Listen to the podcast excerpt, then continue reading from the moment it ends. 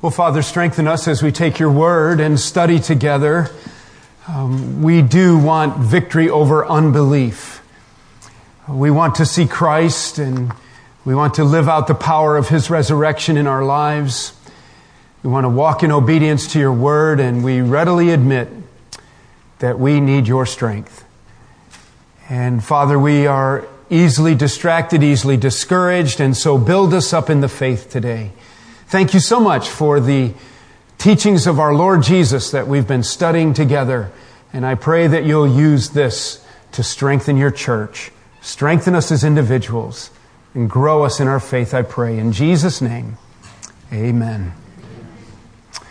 Well, when I was a little boy, I used to hear my father and um, a couple of my uncles talking about prayer meetings that they had early in their ministry years. This would be in the early 1950s uh, when they were early in the ministry and I had an uncle was planting a church in South Dakota in a rural area. And uh, my dad and others had gone out there to assist him, and they had an all night prayer meeting. You ever been to an all night prayer meeting? Now, I don't know. Um, I don't know if they prayed literally through the night or if they just prayed up until about midnight. But that sounds brutal to me. I remember one story that they told that we used to laugh about, picturing it in our minds. They had some trouble in their area there with some of the neighbor boys going around and tipping over outhouses. There was no running water, indoor toilets, and they had outhouses there still. And so my dad and my uncles had taken some two by fours and nailed them to the sides of the outhouse and picked it up and set it over from the hole and then covered the hole with corn stalks. And they were in their prayer meeting on their knees in the living room late in the night and they heard these guys start yelling and sure enough, they got one of them and they said that was the end of their prayer meeting.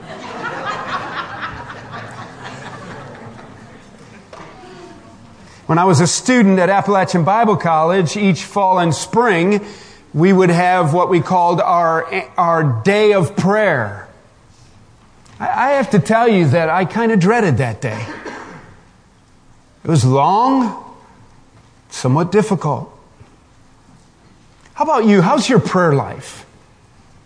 How high on the list of the spiritual disciplines is prayer? I find it difficult to maintain a consistent, disciplined prayer life. The Word of God speaks a good bit about prayer, and I invite you to turn this morning to Matthew chapter 6. And in fact, where we are in our Sermon on the Mount, the Lord Jesus is going to address prayer in some very specific ways. We can benefit from this and we can learn, and I hope in the big picture that we will all be stirred in our hearts, renewed in our minds through the power of the Holy Spirit and by God's grace to first of all respond to our Lord's instruction and be very careful as He warns us about how we pray today. But I think at a greater level than that even, that we would as followers of the Lord Jesus Christ and children of our Heavenly Father be characterized by meaningful prayer lives.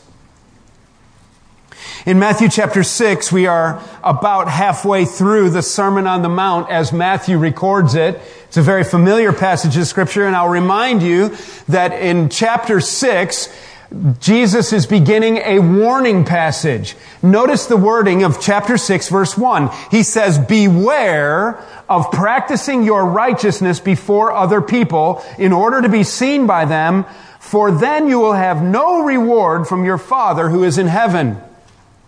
In chapter 5, we've, we've dealt with the Beatitudes and we've dealt with a growing righteousness through the teaching of Christ, that our righteousness is to surpass that of the Pharisees.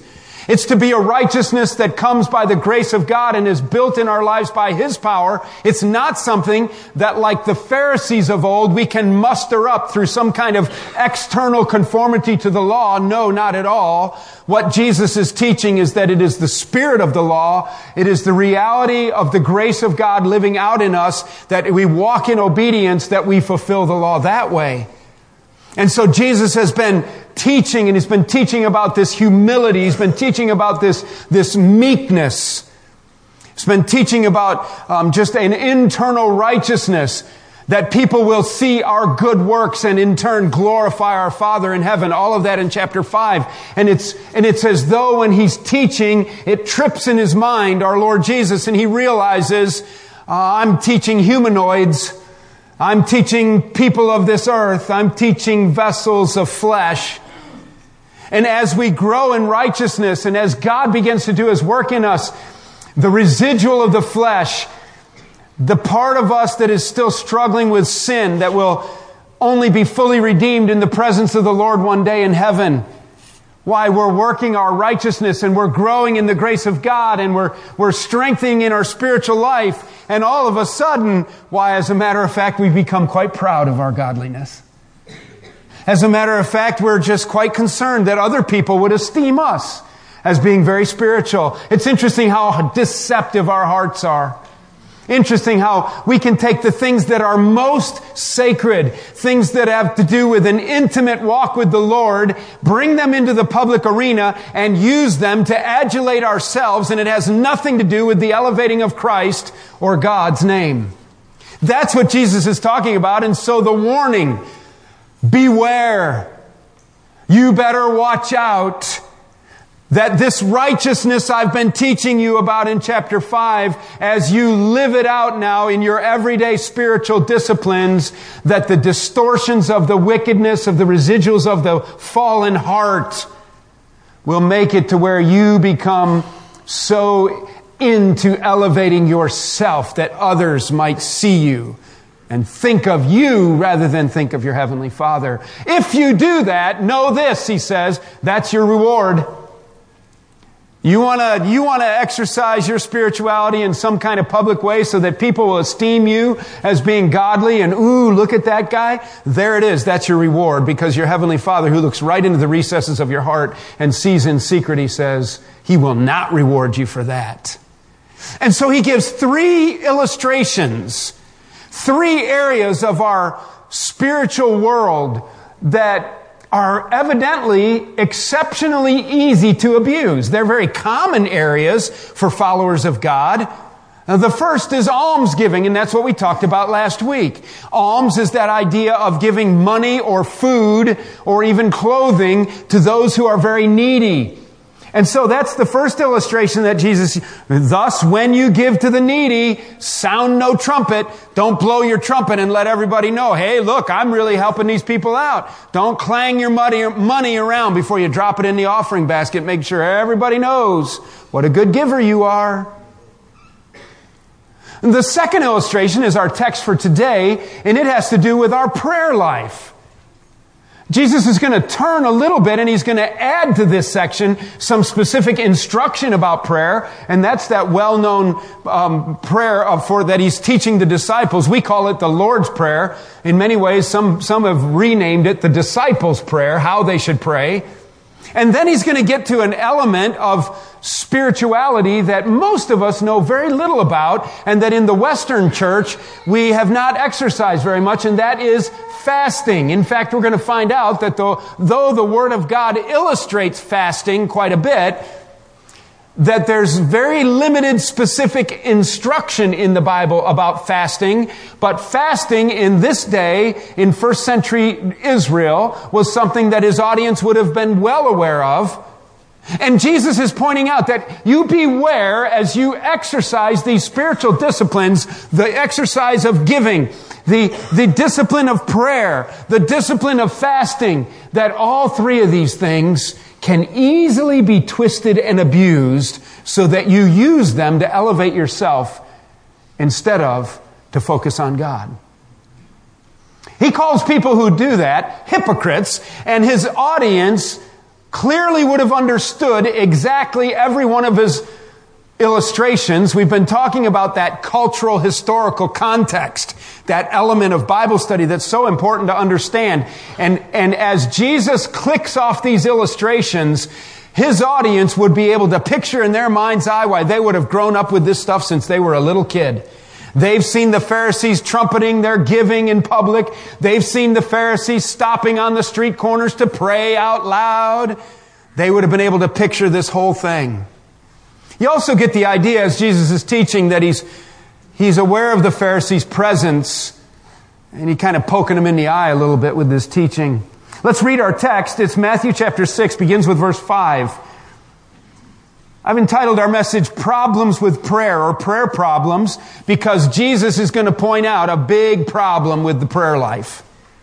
And when you pray, you must not be like the hypocrites for they love to stand and pray in the synagogues and at the street corners that they may be seen by others. Remember, we pointed out the parallelism of these three passages. For example, in verse 2, that they would be praised by others. In verse 5 here, that they would be seen by others. And same thing in fasting in verse 16, that they may be seen by others. Three illustrations, giving, praying, fasting. Back to verse 5. They stand on the street corners that they may be seen by others. Truly, I say to you, they have received their reward. But when you pray, go into your room and shut the door and pray to your Father who is in secret. And your Father who sees in secret will reward you. Let's read verses 7 and 8, though we won't get to them this morning. And when you pray, do not heap up empty phrases as the Gentiles do, for they think that they will be heard for their many words. Do not be like them, for your Father knows what you need before you ask Him. And then it, you can see Jesus' mind goes to, so pray like this, and that's where the Lord's Prayer comes in. We're going to be discussing prayer for a, a couple of weeks here. Today, prayer problems. As we begin, Jesus addresses, first of all, number one, the practice of prayer in our lives. The practice of prayer. Notice what he says in verse 5. He says, and when you pray. And don't you see that there's an assumption there? And when you pray. Jesus is assuming that you pray. He's speaking to his audience.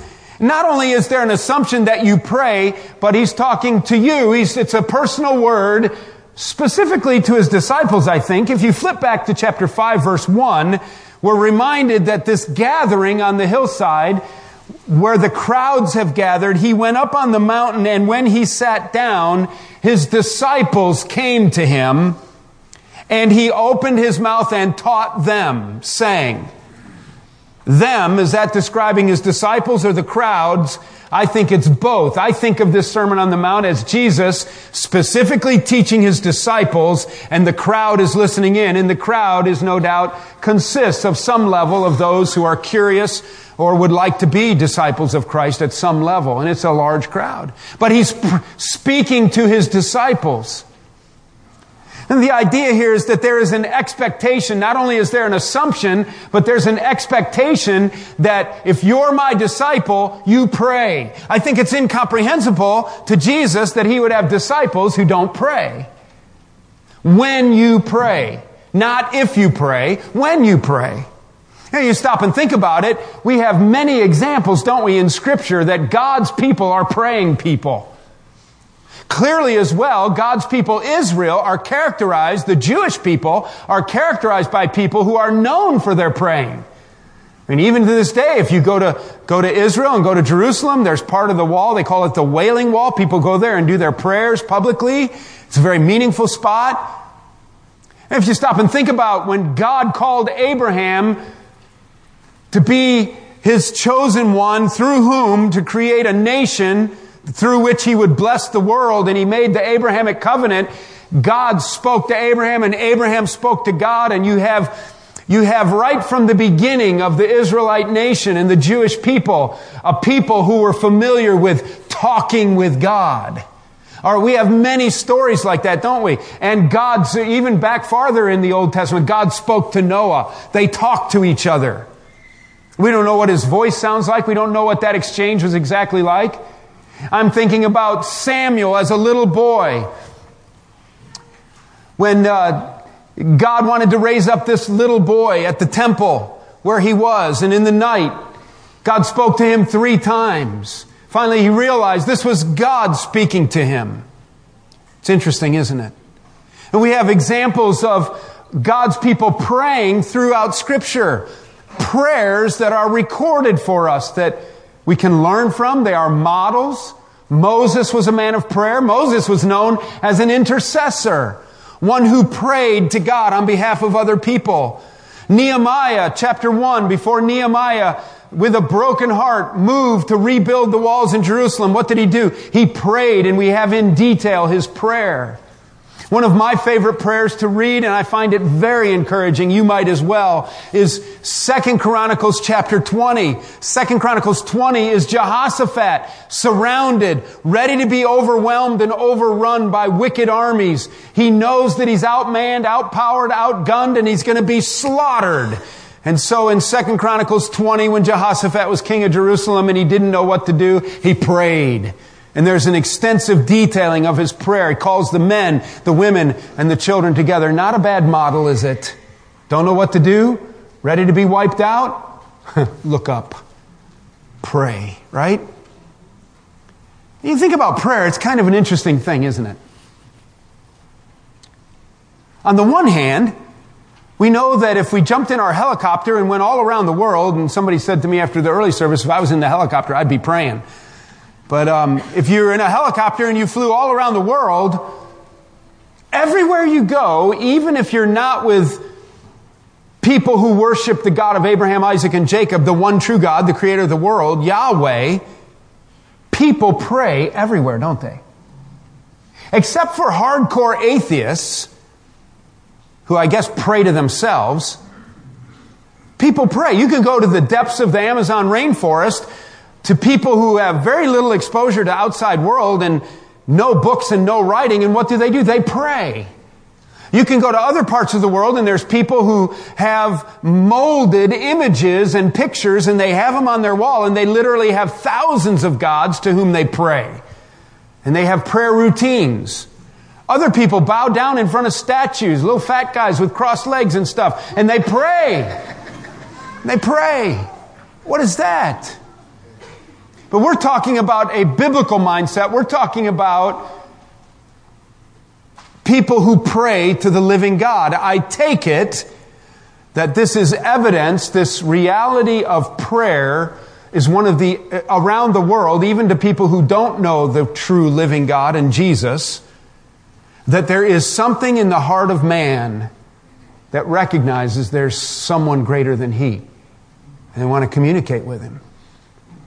And so Jesus makes the assumption that we pray. There is a practice of prayer among God's people. Turn with me quickly to 2 Timothy chapter 2 and let's define prayer just a little bit because prayer is a little bit hard to define. We know that it is communion with God. It is, it is when we turn our attention and direct our hearts in fellowship and communion with God. We speak to God. If you think about it, it's kind of weird. A grown person sitting there talking to someone they can't see nor have ever seen. It is evidence that prayer cannot happen apart from faith. In fact, the entire Christian life, of course, cannot happen apart from faith in Jesus Christ. The apostle Paul giving instruction to Timothy, and by the way, 1 Timothy chapter 2 is best taken to be instruction about public prayer in the church because one of the questions that's going to come up in the text today when Jesus exhorts us to pray privately and not in a place where we are seen is, well then what do we do about public prayer? We've already done that in our service today. Is that appropriate or inappropriate? And one of the answers is, is that in other places of scripture, we have many examples and models of public prayer. And we have an instruction to Pastor Timothy by Paul how to pray in public and things that the church should be praying for together. So our passage in Matthew chapter 6 today is not to be taken as a shutdown of public or corporate prayer, but he, Jesus is making a point, rather, of how easily our hearts can take prayer and when we pray in public and distort it and turn it into a self-adulating mechanism rather than true communication with God. We'll talk a little bit more about that in a minute, but in defining prayer, look what Paul says to Timothy, chapter 2, verse 1. He says, Timothy, first of all, so it's a priority, I urge you, so it's important to him, that supplications, prayers, intercessions, and thanksgivings be made for all people. And he goes on to list some of those people. So when we pray, we understand that there's, there is sort of a variety of ways of praying. The idea there of supplications has to do with specific requests. Somebody has spoken to me about a burden on their heart. Somebody has told me they're going on a trip. Somebody has a need. Somebody has a weakness. And I'm going to make supplications. I'm going to ask God specific requests.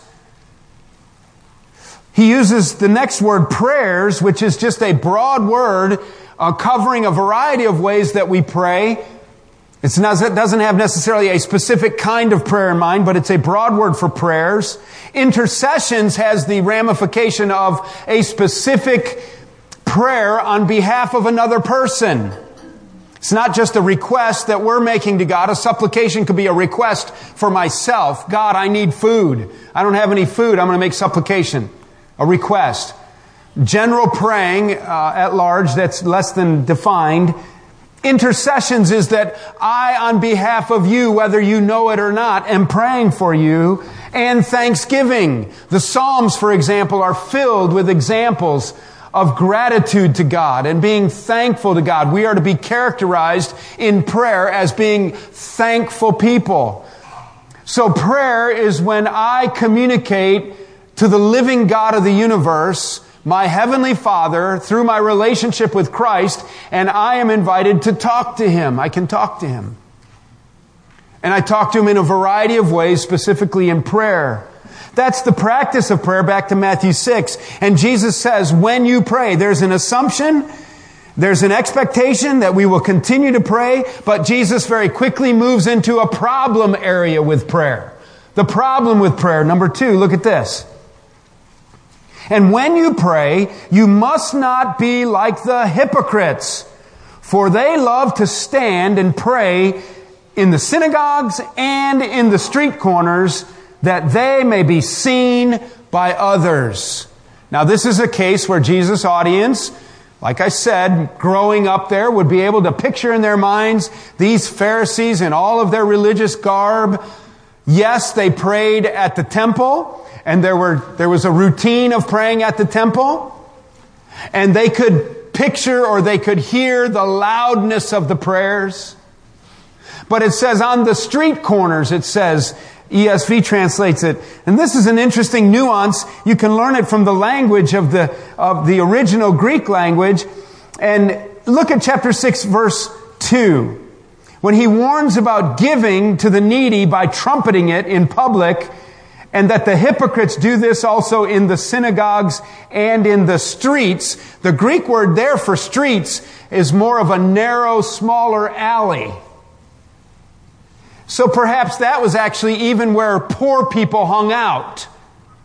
But these hypocrites were able to find these spots and make them, expose them publicly, making sure everybody saw them going down an alley that someone dressed like that or somebody of their stature would never normally go down that alley so that people would say, Oh, look at them. Yeah, they made sure people saw them going here where these poor people were, where they would give. The word street corners that we see in verse 5 is the idea of a wide road the main thoroughfare, not a narrow street, but it adds the word street corner. And so it's the idea that there were many people doing business. This would be a crowded intersection or a large thoroughfare where many people would be.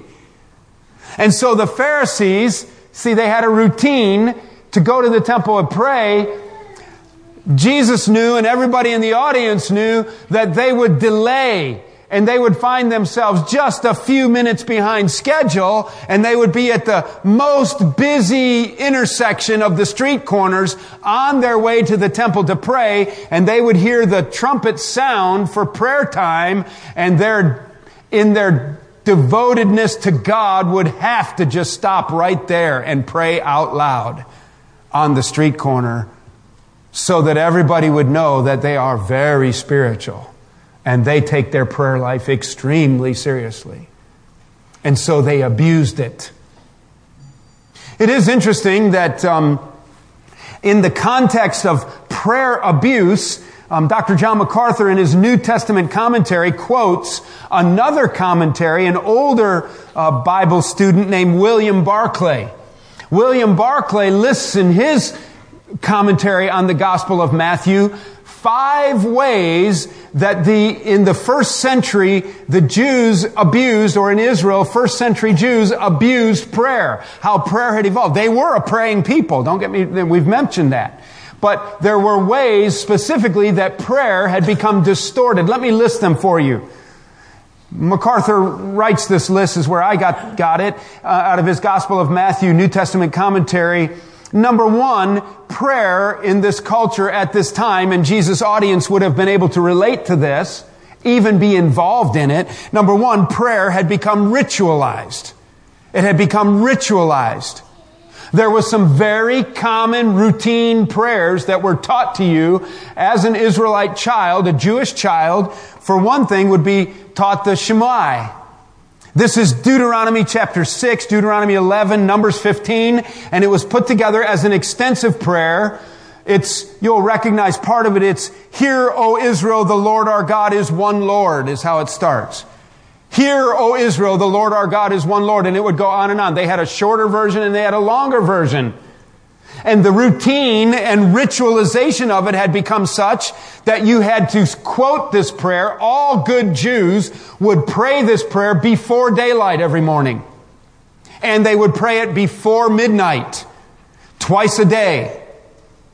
There were other prayers that were taught by the rabbis. One was that, um, it, it was actually, it had a Hebrew word that meant 18 benedictions, 18 prayers and they memorized them. And these 18 prayers were well known and they were taught by different rabbis that you prayed these three times a day. If you were devout and you were devoted to God, then you would pray these prayers, these 18 benedictions. You would pray them three times a day. You would pray them in the morning before noon. You would pray them in the afternoon time and you would pray them again in the evening.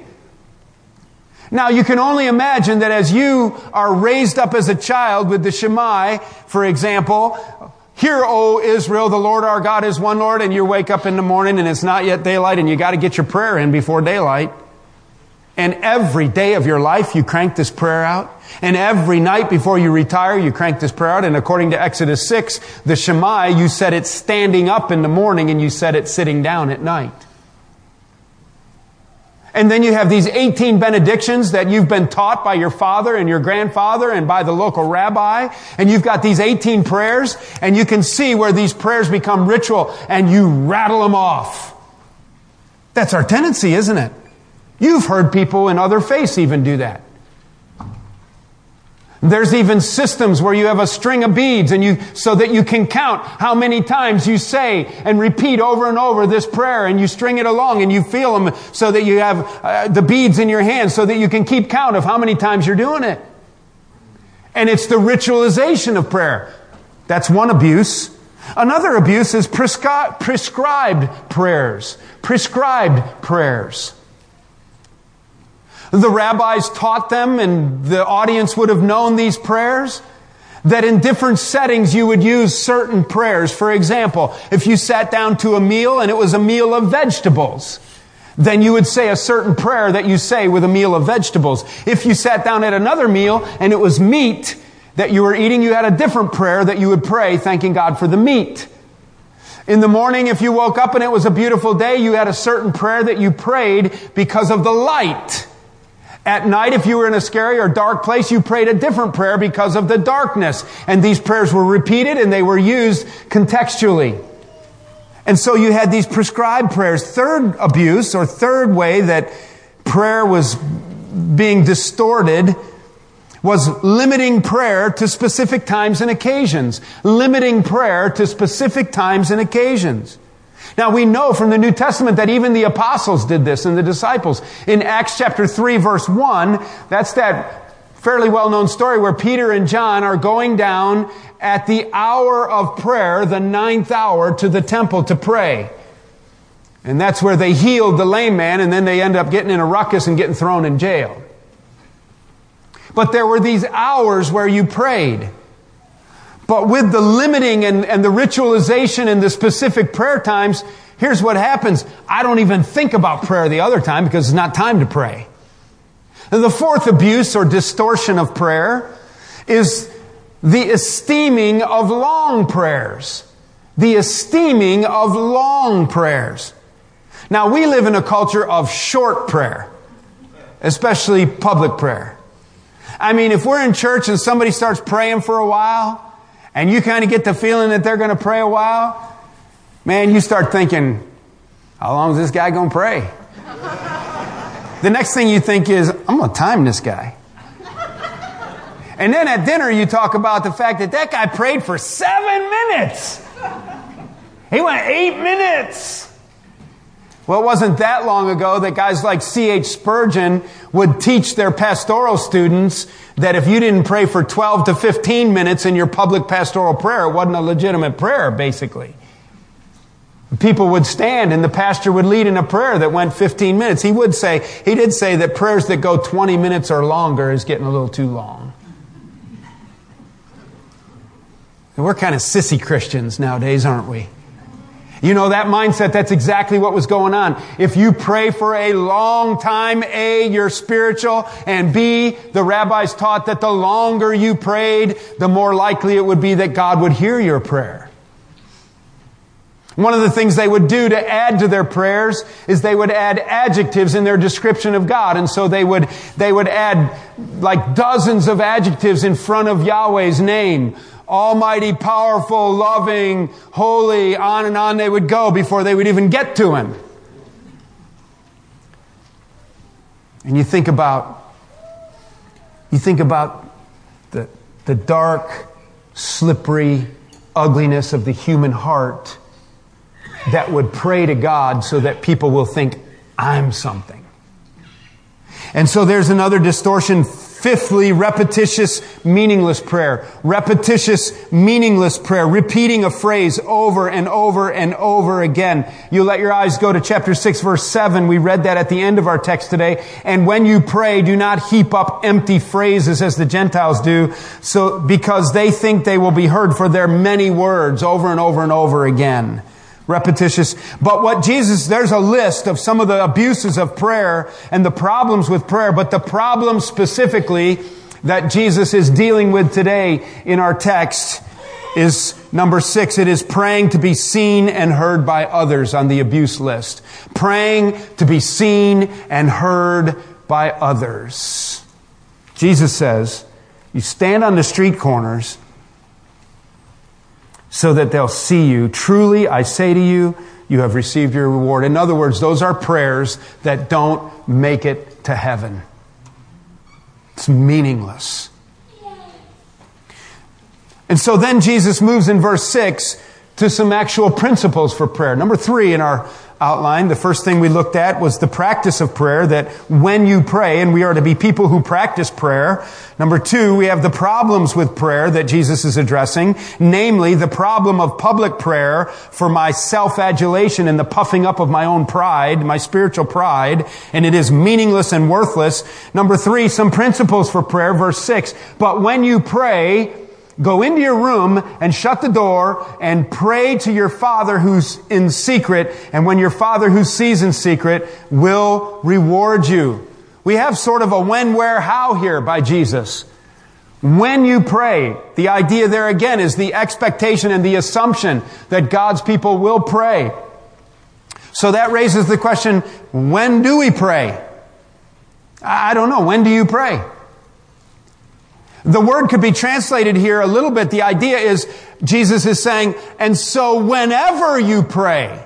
So I think it's best not to understand that Jesus is trying to prescribe a specific time that you have to have so many times a day for so long that you pray. Sometimes we do that to ourselves, don't we? We think, I, have got to get into the discipline of prayer. So every day I'm going to get up and I'm going to pray here and I'm going to pray for 30 minutes. And then on my lunch break, I'm going to take a walk and I'm going to pray for 25 minutes. And then after supper, I'm going to have devotions. I'm going to pray for 15 minutes and I'm going to do it. And about three days into it, we've got it all messed up. And we're all feeling bad because I only prayed for 17 minutes. Instead of all these times I was disciplining myself to pray. And I think we should take this at what Jesus said. Listen, whenever you pray, which is all the time. Uh, Paul said in 1 Thessalonians 5:17, what did Paul say? Pray without ceasing. Whew! How do you do that? I think the idea here is, as we're going to get in a minute, is we're dealing with my Father here. That I have a mindset of communion with God on an ongoing basis. And I develop this. I, I have this kind of a mental culture going on where I am communing with God. I'm praying whenever you pray. So I think it's less a prescription of having a time specifically laid out to pray, although that I don't think that's, I don't think he's teaching against that. I think if you get up at six o'clock every morning and pray, that's a wonderful thing. Don't think that because you do that, you're more spiritual than someone else. But the idea is you are praying and God's people pray, and how many of us would be embarrassed to publicly report up on the screen how many minutes a day we're actually involved in prayer? It's difficult. So he goes on to say where to pray. When you pray, pray all the time. Where do you pray? Go into your room and shut the door and pray to your Father who is in secret. So I think what he's talking about here is that he's saying you need to, to make sure that you don't capitulate to the weakness of our own flesh to use public praying as an opportunity to bring adulation to myself or to imagine myself that other people are thinking all these good thoughts about me that I pray in private, unobserved and undisturbed. Go into your closet. Number one, you will be unobserved. That will test the mettle of your prayer life. How many of us pray differently in public than we pray in private? We don't even use the same kind of phrases when we're alone than when we're in public. We need to maybe examine our hearts as to why we pray that way. So we go in where we are unobserved, and I think the inner room and shutting the door also is an opportunity to be undisturbed. How easy it is for us to just be so undisturbed, I mean, disturbed and interrupted in our prayer life. And basically, one of the biggest things we can do is you have to leave your phone somewhere else. Shut it off. Don't try to pray where you have your phone with you. Now, I think another thing about this unobserved room is, and we don't, we're not going to take time to, to, uh, to study in our prayer, little prayer series here for the next week or so. We're not going to talk too much about body position. Some people can really get caught up in that. In fact, it's kind of popular right now to be caught up in that. That if you pray a certain way, even in evangelical world, and actually, what it ends up kind of cross-legged and kind of turn your hands up. It really helps me focus on prayer. There is no body position prescribed in Scripture. There's examples of people praying in all kinds of ways. One of the more notable ones would be Jonah in the belly of a whale. I don't know what position his body was in, but that was a real prayer. We have a snapshot of a brief prayer, one of the shorter prayers. A guy up on a cross crying out for mercy, prayed with his hands nailed, spread out.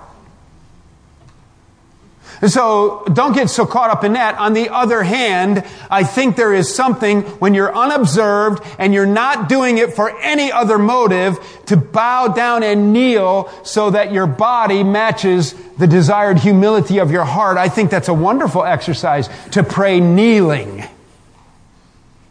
And I think you'll find you'll be much more comfortable if you're in an inner room with the door shut, unobserved and undisturbed. On your knees, you'll be able to focus and pray better. By the way, there's, I noticed something going on in prayer world.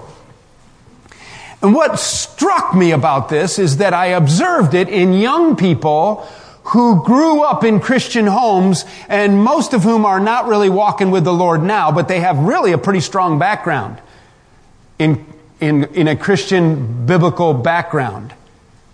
And I have observed in social media that it's common, and I don't know if you've seen this or not, they, they say when they're talking to somebody, and they'll say, I'm channeling out good thoughts to you today.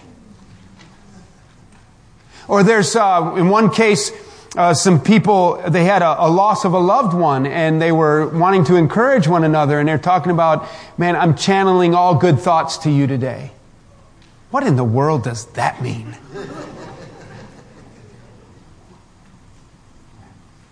If that is not just utter nonsense, it is at least utter pagan. Listen, you have no ability to channel out energy to somebody unless you are into some metaphysical, bizarre, antichrist world. Jesus never taught that stuff. Prayer is not me channeling out some energy to you to make you feel better today. That is not intercessory prayer. That is just like some Eastern mystical yoga deal. I don't know what it is. I, I don't even know. But when you pray, you pray to your Heavenly Father. In Jesus' name. How do we pray? We pray personally and intimately. Look how he says, and pray to your Father who is in secret, and your Father who sees in secret will reward you. Notice that he doesn't say, you are praying to Almighty, Holy, Creator, God of the universe, who, if you don't watch yourself, can flick his fingers and put you into an invisible mist and evaporate you. He is so awesome and holy. No, he says, this is your Father to whom you're praying. So when you pray, and we should pray all the time, not just prescribed times, where you pray, you should pray unobserved and undisturbed. How you pray is with an intimacy and a personal nature of a child to a father. Pray to your father. We'll talk about that more when we dis- discuss the Lord's Prayer as a model for our praying. I want to conclude though by just focusing on this idea of your Father who sees in secret, and your Father who sees in secret will reward you, it occurred to me that we will strengthen our prayer life if we recognize the involvement of the Godhead in our prayer life.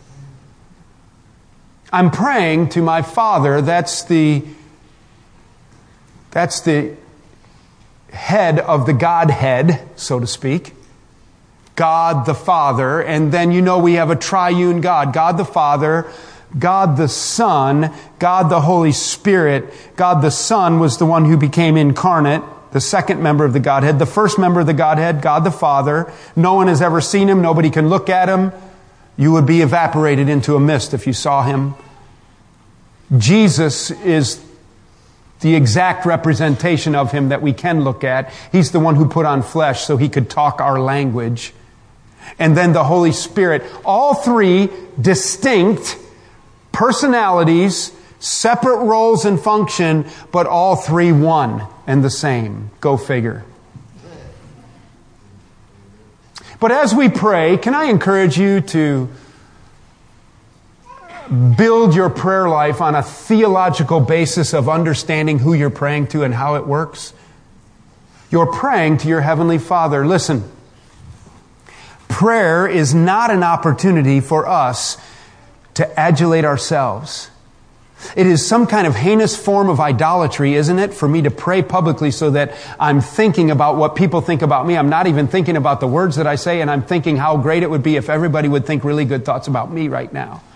That's nothing other than some kind of, of self idolatry and using God for my worship people will think of me more than they would think of God.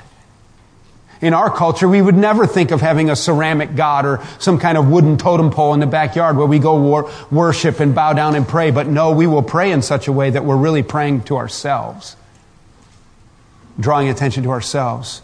It's very convicting. But when I pray, let me remember that I'm praying to the first member of the Godhead, Almighty God, and I am faithful in prayer because I'm praying to a God who has the capacity to respond to prayer. He's taught me to pray. He's asked me to pray. He's invited me into His presence. And He is an omnipotent God. He's all powerful. He's omniscient, so He knows all things. He's omnipresent. There's nothing that can catch Him by surprise. That's God my Father that I'm praying to. Someone who has the power and capacity to absolutely answer my prayer. Doesn't catch Him by surprise. It doesn't stump Him. He doesn't have incomplete resources. He's God the Father.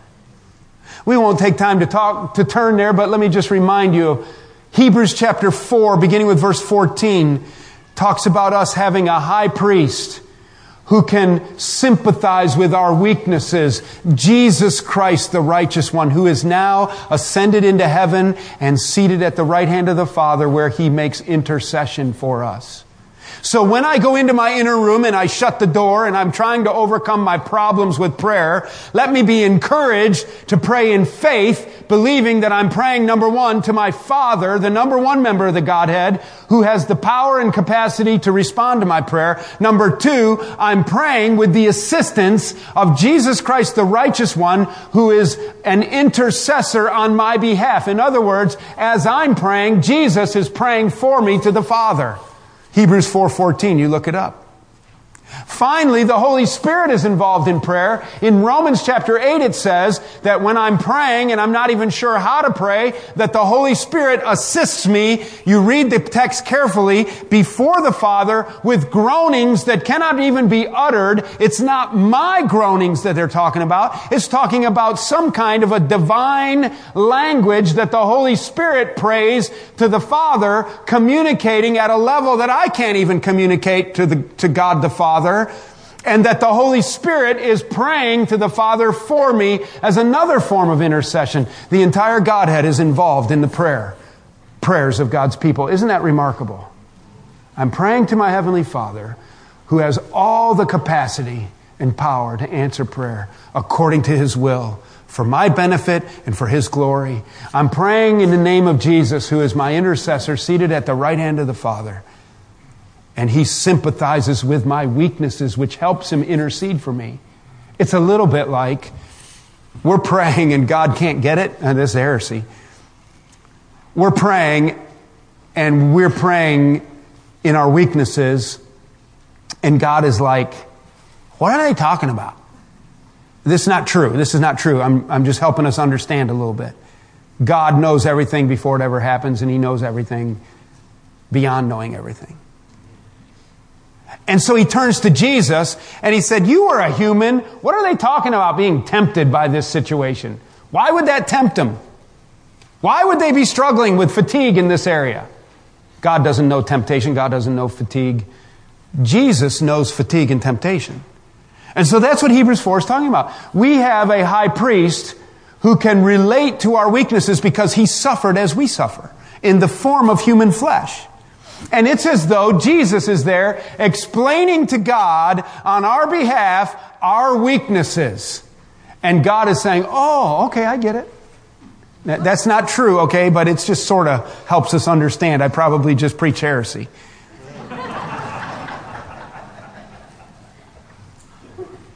so, how's your prayer life? I don't know if it's a big deal if we called an all night prayer meeting and only like seven people showed up. I'm not sure I would blame you. On the other hand, why wouldn't we pray sometimes all night? Do we think that the conditions around us are not such that we don't need to be on our face before a holy God in supplication and prayer? How about throughout the day? Am I praying? When you pray, when you pray, do you pray? When you pray, go into your closet and shut the door. Can you identify an inner room in your space where you go and get on your knees and pray? Can I challenge our church? Is there what, close to 200 people in here right now? 150, 200 people? What if this week, two times, two times, you slipped away without announcing it? You don't get up, uh, I got to go pray now. You'll ruin it. You'll ruin it. That's how bad our hearts are. Just quietly, when no one is looking, go shut the door and get on your knees and pray.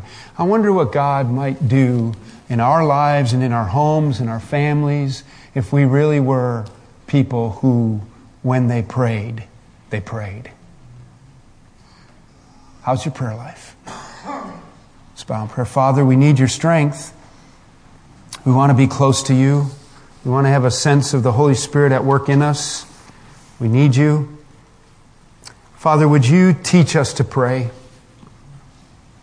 Thank you for this direct instruction from the mouth of our Lord Jesus, putting his finger on a problem area, the area of pride and arrogance, and wanting to adulate ourselves, to lift up and puff up ourselves among others that people would perceive us as somehow more spiritual. Please forgive us. Quiet our hearts, humble our hearts, and help us to just be people who pray to you in secret. People who can pour out their hearts to you as a loving Heavenly Father, not some kind of ritualistic prescribed hour or rhyme of prayer, but that we just commune and converse and we pray. Thank you for the role of the Lord Jesus Christ as our intercessor, as the Holy Spirit, as one who represents us, even at times when we don't even know what to pray. Father, would you grow us in our understanding of this mysterious aspect of our relationship with you, this aspect of praying. It's in Jesus' name we ask these things. Amen.